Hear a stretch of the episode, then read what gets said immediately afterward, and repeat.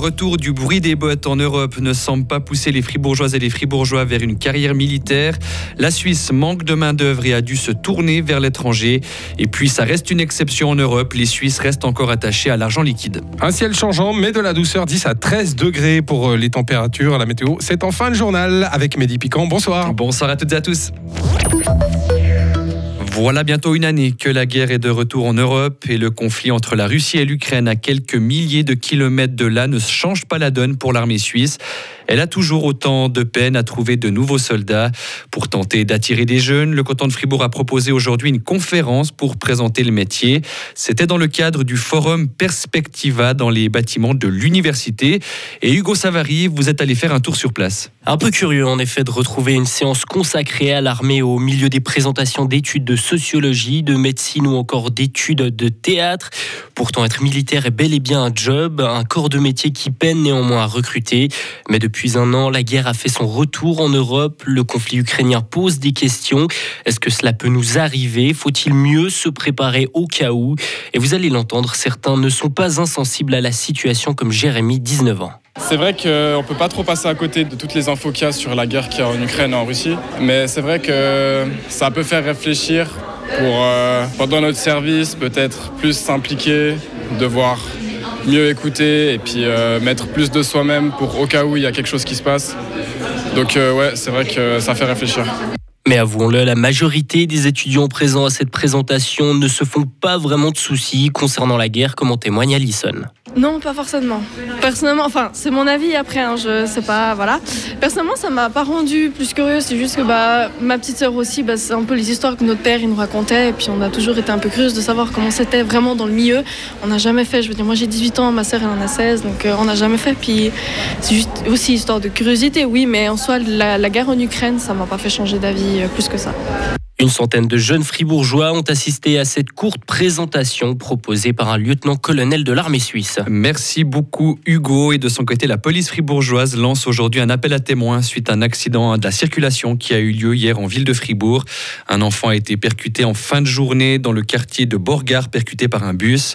Le garçon de 5 ans a été blessé et transporté à l'hôpital. Il marchait sur un trottoir en direction du centre-ville et il a trébuché sur la route pour une raison qui reste encore peu claire. En Suisse, le manque de main-d'œuvre a eu des effets importants sur l'immigration l'an dernier. Oui, le nombre de travailleurs étrangers a fortement augmenté en 2022, plus 26% selon des chiffres publiés aujourd'hui par l'Office fédéral de la statistique. Ces travailleurs immigrés proviennent essentiellement de pays européens. Écoutez les précisions de Marie Vuemier. Les travailleurs étrangers qui sont arrivés en Suisse l'an dernier viennent surtout d'Allemagne, d'Italie et de France. Ils ont été massivement engagés dans le secteur des services, notamment dans la planification, l'hôtellerie-restauration, le commerce et la santé. Les étrangers qui viennent travailler provisoirement en Suisse sont aussi en nette hausse. Ils ont répondu aux besoins de main-d'œuvre dans le secteur des services, mais aussi dans l'agriculture. Les ressortissants d'État tiers, eux, ne représentent que 10% environ des travailleurs étrangers, car la priorité est donnée aux Suisses et aux Européens. Mais le manque de spécialistes dans l'informatique, la gestion d'entreprise et l'industrie pharmaceutique pousse les employeurs à recruter sur d'autres continents, essentiellement en Inde et aux États-Unis. Et les autorisations délivrées à des frontaliers sont aussi en hausse. Elles ont augmenté de 22% l'an dernier en Suisse. L'argent liquide est loin d'avoir dit son dernier mot en Suisse. C'est à nouveau le moyen de paiement le plus utilisé pour les petits montants. Après avoir cédé sa place de leader durant deux ans, le cash dépasse de nouveau les cartes de débit, selon la dernière enquête de Swiss Payment Monitor. Selon cette enquête, ce sont les plus de 50, les plus de 50 ans qui utilisent le plus volontiers de l'argent liquide. En Espagne, il sera plus facile de changer de sexe. Le Parlement a décidé aujourd'hui de faciliter les procédures pour les personnes dès l'âge de 16 ans. Une simple déclaration administrative va désormais suffire.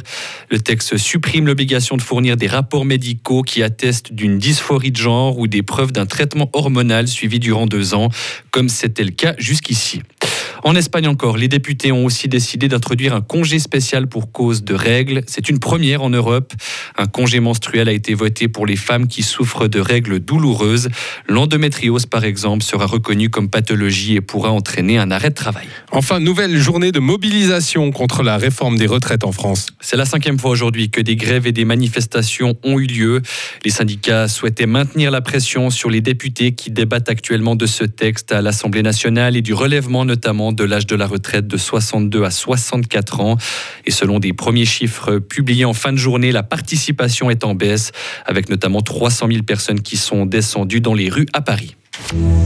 Retrouvez toute l'info sur frappe et frappe.ch.